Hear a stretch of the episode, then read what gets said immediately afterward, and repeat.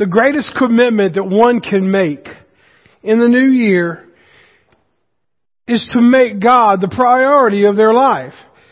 And when I say to make God the priority of their life, that means a few things. Number one, to glorify Him. What does it mean to glorify God?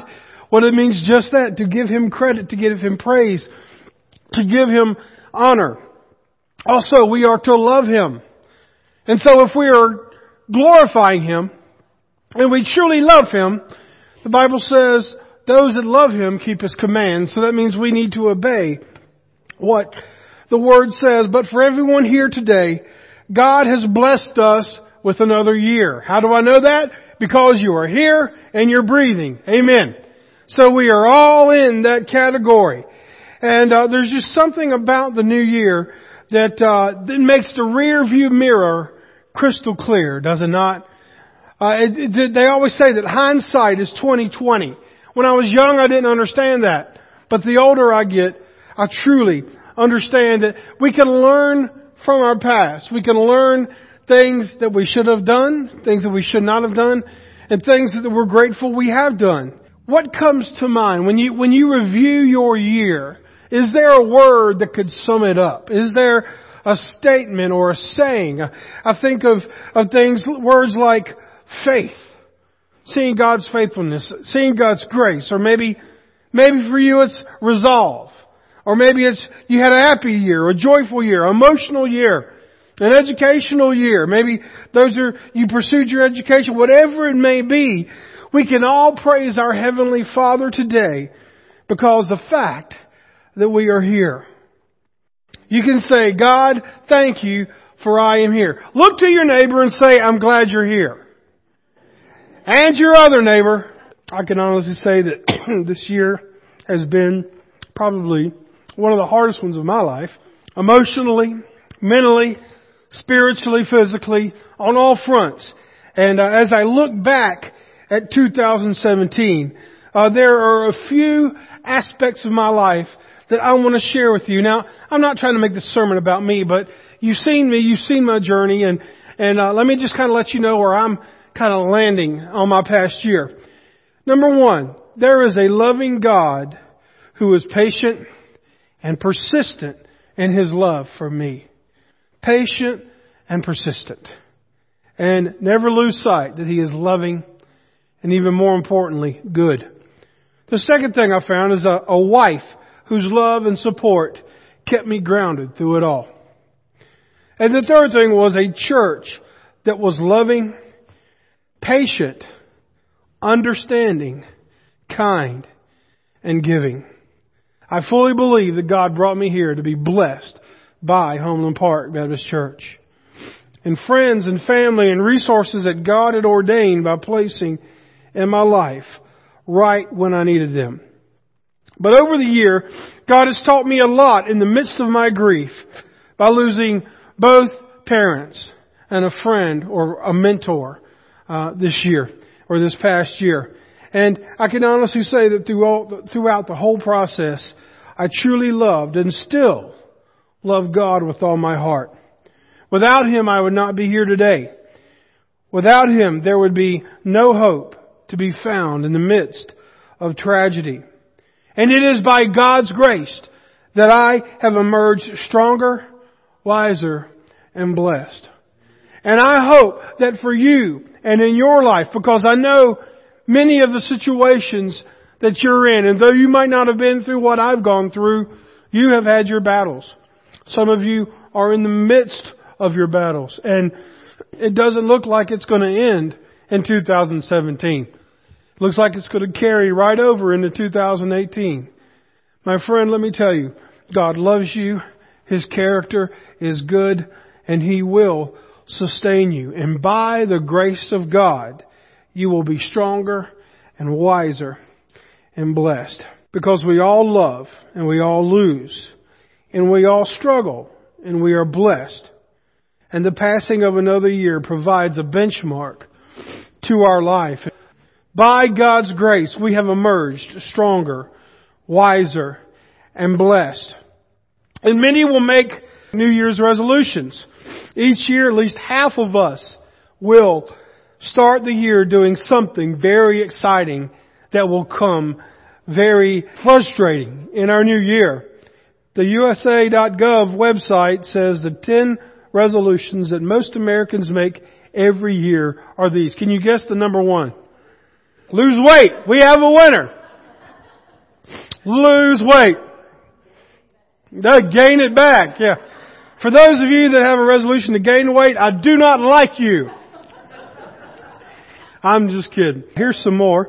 Manage debt, save money, uh, get physically fit, eat healthy, learn something new, drink less, quit smoking, reduce stress, take a trip somewhere, or volunteer to help others. And I would say probably for believers, you would probably add to that, read the entire Bible through in a year. All of these resolutions are good, but the problem is, how many people do you think actually keep all of the resolutions? They say four out of five people who make them will break them. So if you made a resolution last year and you broke it, don't worry, you're in good company. But one third of people who make resolutions won't get past the end of January before they stop. But the point here is do not make New Year's resolutions. Make a commitment that lasts all year. One commitment. Let me share what that one commitment is. It's in Ecclesiastes chapter 12 verse 13.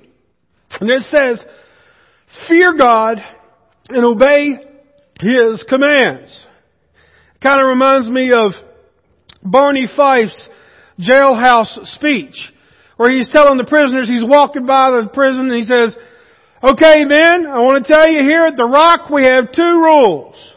Number one, do not write on the walls. Do you remember what the second one is? Obey all rules. We have two rules here, and it would seem like it's very, very simple. But it actually, it goes deeper than that. Every year that God gives us on this earth, this earth, we have a purpose. What is our purpose that God has given us? Our purpose is, is to bear fruit. What does bear fruit mean? It means that we show proof of the faith that we have in God.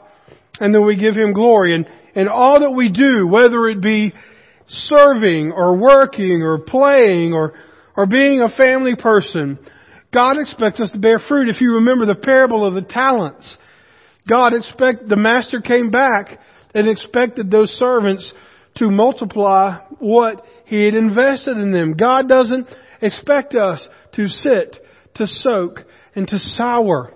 He expects us to bear fruit. So rather than spending our time, God wants us to invest it and invest it to the people of the kingdom. So do not pursue empty promises with worthless endeavors. Live a life today that matters. A life with meaning. And as we see that passage, it seems kind of cut and dry, but if you remember, the teacher that wrote this, many believe it was Solomon that wrote this. Solomon was the wisest and richest man ever. And here he is. He, if, if there was something to try, he tried it. As I've told people before, he actually was so rich that he could have ice in his drinks. Now you would think, how could he have that? Because they didn't have ice boxes back then. What they would, he would have servants that would go to the mountains, grab snow, and put it in some type of container and bring it back just so he could have ice in his drinks. He had everything he needed. Well, let's take a look at the passage this morning. Starting with verse 8.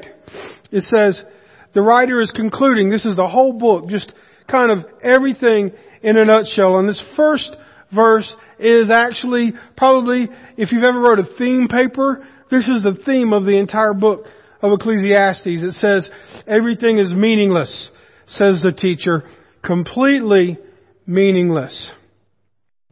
In other words, he says, I have tried to find joy in everything, and it has left me empty. We see here, he says, everything is meaningless, says the teacher. And in verse 9, keep in mind, the teacher was considered wise and he taught the people everything he knew. He listened carefully to many proverbs, studying and classifying them. The teacher sought to find just the right words to express truths clearly. The words of the wise are like cattle prods, painful but helpful. Their collected sayings are like nail-studded sticks with which a shepherd drives his sheep. But my child, let me give you some further advice. Be careful, for writing books is endless, and much study wears you out. That's the whole story. Here now is my final conclusion. Fear God and obey His commands. For this is everyone's duty. God will judge us for everything we do, including every secret thing, whether good or bad. So, a few points that we could get from this passage this morning. Number one, we must let God's Word steer us. we must let God's Word steer us. If you go back and look at verse 11, it says, the saying of the wise are like cattle prods. These were long sticks, often with nails sticking out of them, and they would use that to kind of sting the cattle prods and, and to kind of sting whatever they were hurting together. That for us is the Word of God. The Word of God teaches us. and we must let God's Word steer us. The Bible is, if you've never heard it before, I'll tell you, the Bible is the inerrant and the infallible Word of God. If you ever hear someone say, well, the Bible says this, but it's not correct, then you better run. Because it is, if you take one little passage in the Bible and say that it is not correct, you have thrown the whole Bible out. so, what we see here is that the Bible does three things. Number one, in Psalms 12:6, it purifies us. It lets us see where impurities are and allows us to get rid of those. It revives us and it also it protects us. You know, a lot of people when I was younger, I thought, you know, the the Christianity was a lot of thou shalt nots until I realized something. It wasn't trying to keep me from having fun, but it was trying to preserve me and to preserve my life because the things that I was pursuing that were not according to God's word were hurting me. That goes for you and that goes for me too. And Solomon loved to teach from his experience and from his given wisdom. And then also we see in verse 12 that knowledge apart from God and application is empty. now I know many of you in here have pursued educations. Some of you are very wise about things that I can never dream of. And then also there's some of you, I've got a friend, he actually wrote a doctoral dissertation on meaningless information. I don't understand that, but he is, he is very wise. And the thing is, is that there's nothing wrong with pursuing wisdom. There's nothing wrong with getting a career. There's nothing wrong with trying to be the best you can in your area. But any education, any kind of career, any kind of advancement we have, apart from the Word of God and apart from God is meaningless. Because whatever we do on this earth that is not of God, it ends with us. But what we do for the kingdom carries on forever. he says in verse 12, But my child, let me give you some further advice. Be careful, for writing books is endless, and much study wears you out. Folks, we have a lot of people in our world today, especially on our televisions and our Facebook feeds, that can say whatever they think sounds right and act like they're an expert on it. There are a lot of people that think they know what's going on. And this world wants us to swallow the teachings hook, line, and sinker. They want us to think that there is no need for God. They want us to think if there is a God, He is the God of love that lets everybody do whatever they want. There are even some people believe that there is no hell. There are people that believe that we can do and act as we want, and then if we are good enough at the end of our lives, we'll be able to go to heaven. and there are people that that proclaim this in, in mass in the media. But folks, I'm telling you, it's not right. It's not what God's Word says to us. And so pursuing knowledge is important. But because if we're not learning, we're staying still. And uh, for example, older people deciding not to learn computers. Some of you in here, I know you. You think computers are evil? That's something if you need it done, you bother your kids with it. I'll never forget my mom one time, she was mad as fire. And I said, Mom, what's wrong? So well I called the paper this morning and they're stop they're going to stop delivering the weekly paper and only do it on a weekend because the rest is going to be online. She did not like that because she did not have a computer. She would think a mouse is something you set a trap for. And uh, some of you, I would say, it was funny, before I came to this church, my email load was exhaustive. I can count my emails I get this week on one hand. It's amazing. But I'll tell you what, there's, there's some folks, like I say, that, well, I, I'm just not gonna do the computer. And that's okay. But you know what? You're missing a lot. And I wonder when I get older, I wonder what's gonna come out that I don't want to do. But folks, if, if we refuse to grow, if we refuse to learn, we do suffer. But the thing is, whether you need to know a computer or not, it's not going to make a difference on your soul. It's not going to make a difference beyond this life. And that's what Solomon is trying to tell us. The second thing, fear God and keep His commands. Fear God and keep His man, commands. If you want to know the meaning of life, you can highlight verses 13 and 14. That's the whole story. Here now is my final conclusion. In other words, after all that is said and done, fear God and obey His commands, for this is everyone's duty. God will judge for everything we do, including every secret thing, every good or bad thing. Solomon found what he was searching for. The whole of man is to live for God. To not live for God is to live a life incomplete. We saw two young men today that lived a complete life by going not only through with salvation, but baptism. Churches are littered with people, maybe even some of you in here that have prayed to receive Christ as your Savior and Lord, but you refuse to get baptized. You're not living the full Christian life. And I would also say if you're not part of a church or even you yourself are not a part of winning others for Christ, you do not know fully what it means to be a Christian. Our job is to produce fruit. Our goal is to multiply. Jesus' great commission says to go into all nations, baptizing people in the faith and discipling believers. so we fear God, but why should we fear God? You ever thought of that? Why should we fear God? Here's number one. We are weak and He is mighty.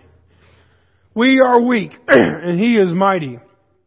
And there have been times where God has challenged me on this because I thought I was strong enough. Have you ever thought you were strong enough for something and realized you weren't? We are weak. He is mighty. There are things that I've had to do in life and I would say, you know what? I cannot do this. If it's going to be done, God, you are going to do it. And He always shows out. Number two, we are flawed. He is perfect. Number three, we are late. He is always on time. And number four, we are ignorant. Now ignorant is not a bad word. Ignorant means you don't know. As opposed to stupidity, which means you know but do it anyway. So, we are ignorant, but He is all knowing. And so, we need to fear God out of love and respect. now, when we talk about fear God, that doesn't mean that we need to be worried all the time that God is going to put us under His thumb. What that does mean is I remember back in the old days, and I know some of, some kids can't uh, believe this, and uh, some of you will remember your days in school, especially uh, middle school. Back in uh, Boiling Springs, South Carolina, I, after I'd moved from Virginia, I didn't know they could do this, but if you misbehaved, they would give you what they call licks. You might know what a lick is, and it's not like a lollipop. I'd have to go to the assistant principal. It only happened once, okay, so your preacher wasn't a renegade. But I, I was that guy that always knew how to push it until you got in trouble, except this one time. and so I go in there, and Dr. Malpas is there, and he says, okay son, bend over the desk. I'm like, what? Assume the position, and then I knew what was coming. And then he pulled out what looked like a barber's leather strap. And he said, okay, here's your punishment, three licks. I'm like, surely I can take three licks. What? Woo! You mean I got two more of those coming? And yes, they came. And, uh, I realized I didn't want to be in that position again. And, uh, some of you were like, "Oh, that that's awful that that happened," but I'm okay. I, I survived. I had uh, plenty of uh, padding back there. but the thing is, I knew I never wanted to be in that office again. And the thing is, I, I feared not doing that. Every one of you fears something. For example, let's say you're driving home today, and especially on Old Williamston Road, there's a little corner there where the cops like to hide. You know what I'm talking about? Who wants to drive 35 miles an hour?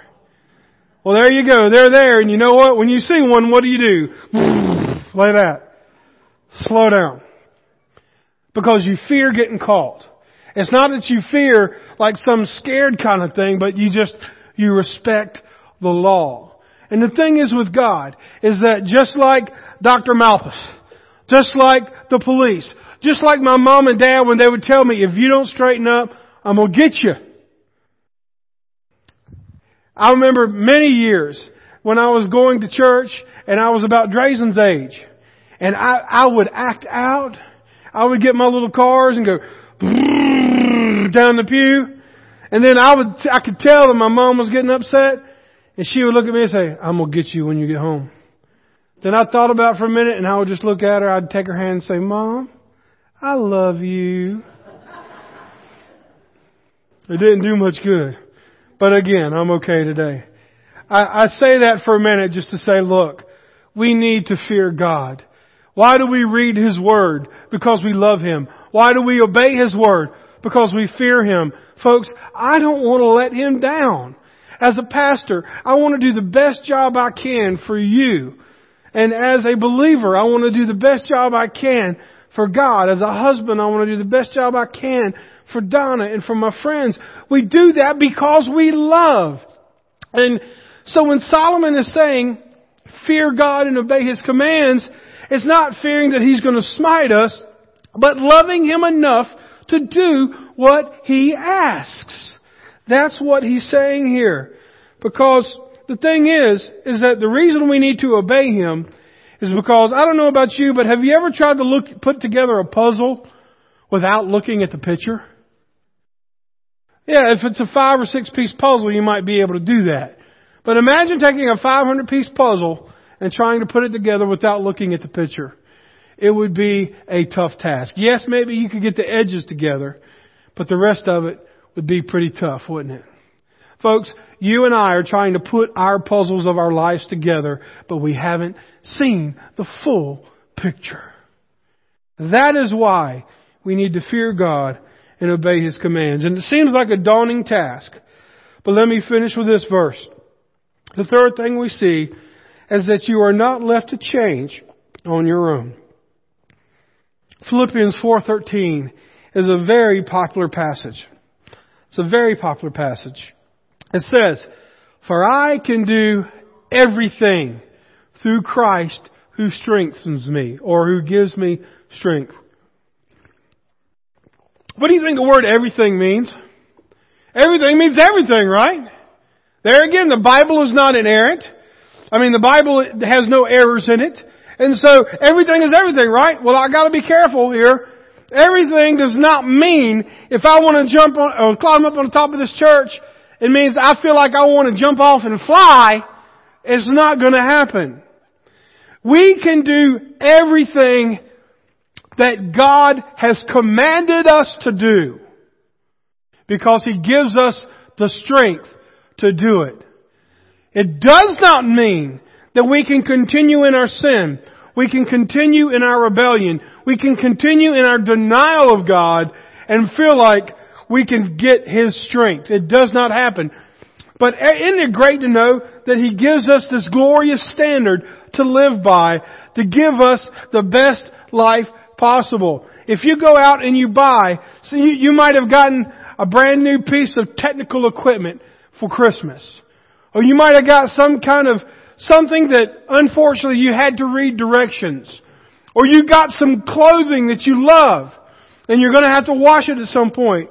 What do you have to do? You have to read the label and see how you need to wash it. You need to read the directions and see how you need to take care of it.